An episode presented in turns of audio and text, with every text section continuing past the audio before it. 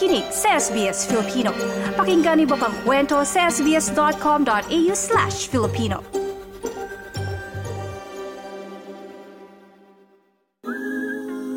Aabot na sa 400,000 mga migranteng Pinoy sa Australia at base sa tala mahigit 60% ay mga Australian citizen.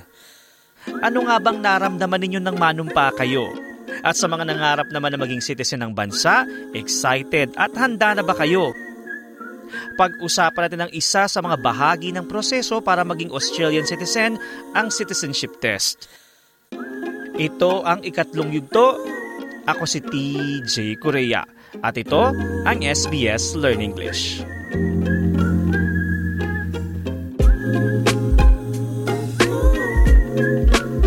At kasama ko pa din si Joe Panayno na kamakailan lang ay nanumpa bilang Australian citizen.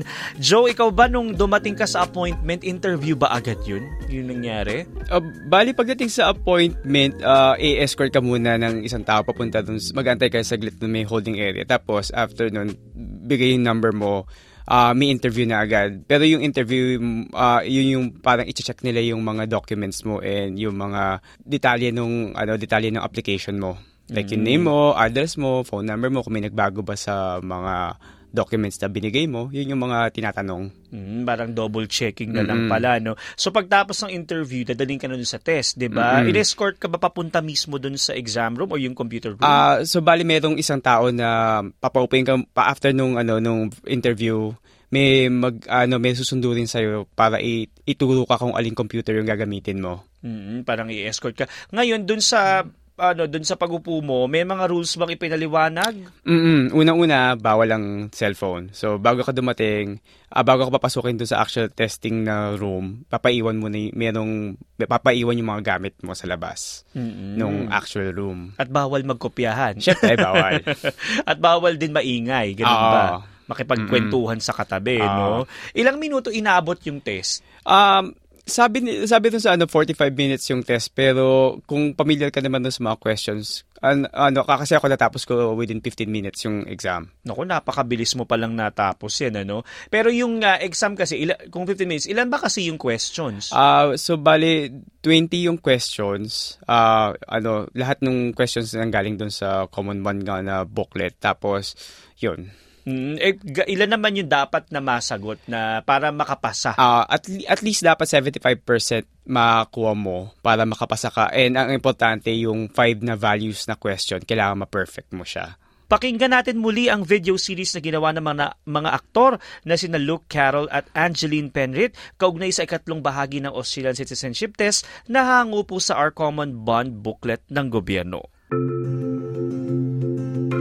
In this country, we have compulsory voting. This means that all citizens who are aged 18 or over must vote in federal, state, and territory elections and in a referendum. For example, one question could be Is voting in Australian elections compulsory? Of course, the answer is yes. Voting in elections is done by secret ballot. In this method, each person makes their choice privately or secretly so that no one else knows how they voted. So, this way, voting is free and safe. What does it take to change the Australian Constitution through a referendum? For a referendum to be successful, we must have a double majority. This is when at least four out of the six states and more than a 50% of citizens give a yes vote.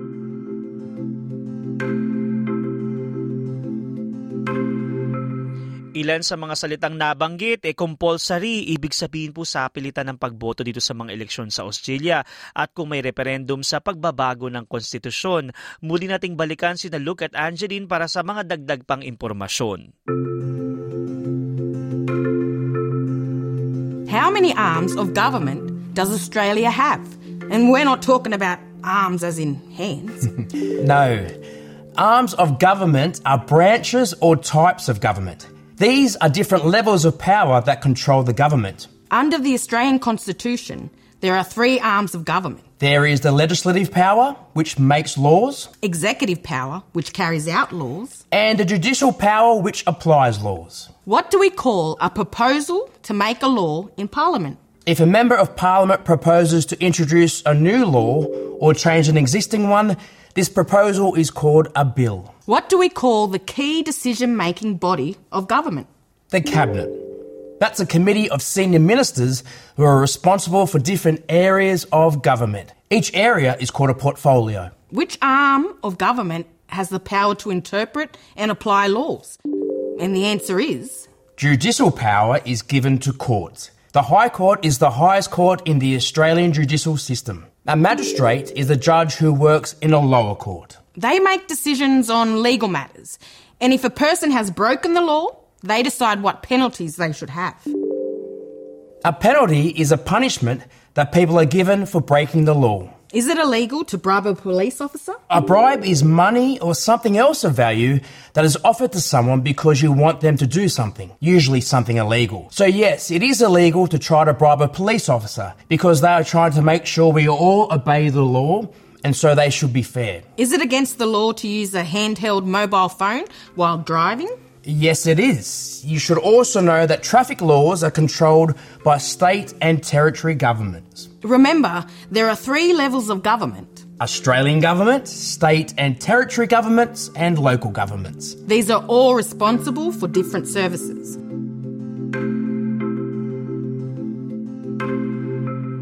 Maaari niyo pong pakinggan at mapanood ang kabuuan ng video series na yan sa website ng SBS Learn English. At ilan sa mga salitang nabanggit, Constitution. Eh, alam na po natin yung Constitution ng Australia ay nagahati-hati po sa kapangyarihan ng pamahalaan sa pagitan ng mga kapangyarihan gumawa ng batas. Yan po yung Parliament o yung Parlamento.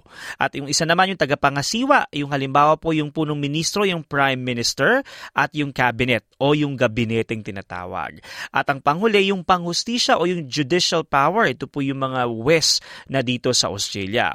Ito po upang pigilan ng isang tao o isang grupo na hawakan ang lahat ng kapangyarihan. Joe, ikaw ba na, na naalala mo ba dahil parang iba no sa Pilipinas yung setting ng gobyerno dito. So nung time na bago ka kumuha ng citizenship test, medyo familiar ka na ba sa uh, const- uh, parang structure ng gobyerno ng Australia?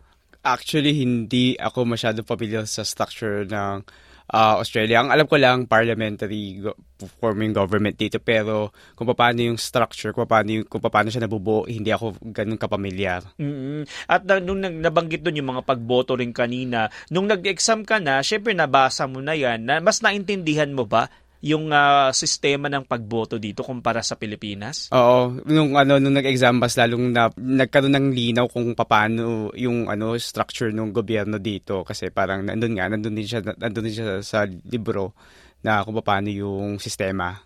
Mm Marami kasi 'di ba mga salita doon o mga posisyon na wala sa Pili- wala sa Pilipinas. Kumbaga, so talagang ito'y parang ah, ngayon mo lang na-encounter. May mga words or position ka ba no, na dito mo lang na-encounter? Oo, yung ano, yung Governor General, parang dito ko lang na na encounter yun. Tapos yung salita na shire, yung mga ah, para, parang sa atin, sa atin kasi municipality lang mga ganun. So, parang yun, dito ko lang narinig yung salita na yun. Oo, yun yung, yung shire, yun yung parang uh, gobyerno sa regional area, Oo. no? At yung governor general naman o yung governor, kakaiba siya kumpara sa atin ang, ang governor ay parang gobernador mismo ng uh, o namumuno sa mga uh, pa- probinsya o di kaya sa rehiyon. Pero dito ang governor general ay yung representante o kinatawan ng monarkiya ng Britanya, di ba? So ang daming mga mga bagong ganyan, ano? At dahil dyan, susubukan na naman natin ang ating uh, mga kaalaman sa mga tanong nila Luke at Angeline. Ako, practice time na naman po tayo.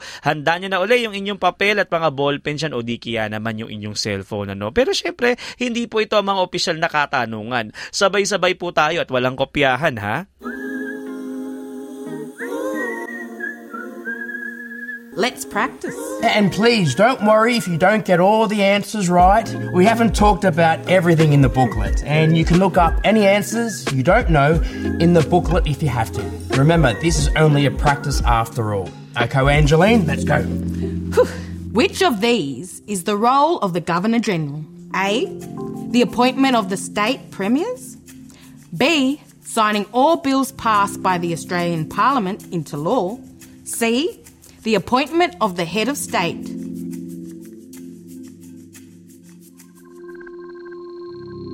The correct answer is B.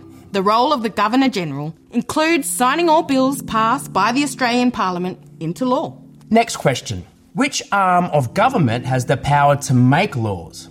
A. Legislative power, B. Executive power, or C. Judicial power?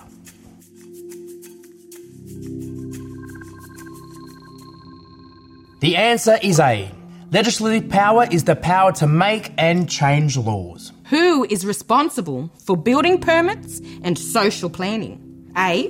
The Australian Government. B. State and territory government. C. Local governments.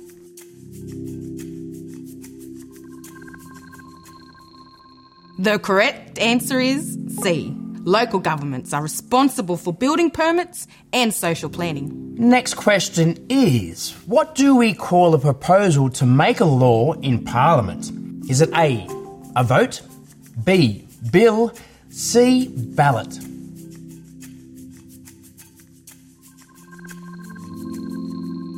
The correct answer is B. The proposal to make a law or change an existing one is called a bill.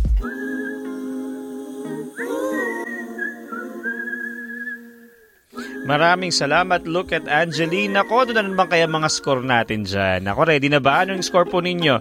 Ayan, alamin natin. Ay, naku, parang matataas ang score nyo. Ikaw, Joe, ano bang score mo? Ah, nakuha ko lahat. Apat, Wow, oo. congratulations. Perfect na naman. So lumalabas talaga yung mga dumaan na sa review Oo. at dumaan na sa exam. Kasi ako, tatlo lang yung tama akong sagot. Ano? At ah, may isang mali. Pero nakakatuwa naman sino mas maintindihan natin, di ba? Oo. mm Ayan na naman ako, eh, malaking bagay talaga yung mga review nito. Kaya sa ating pa susunod na yugto, sa ating ikaapat na yugto, eh, pagkukwentuhan naman natin yung Australian values. Kasama pa rin syempre si Joe Paraino. Ako si TJ Korea para sa SBS Learn English.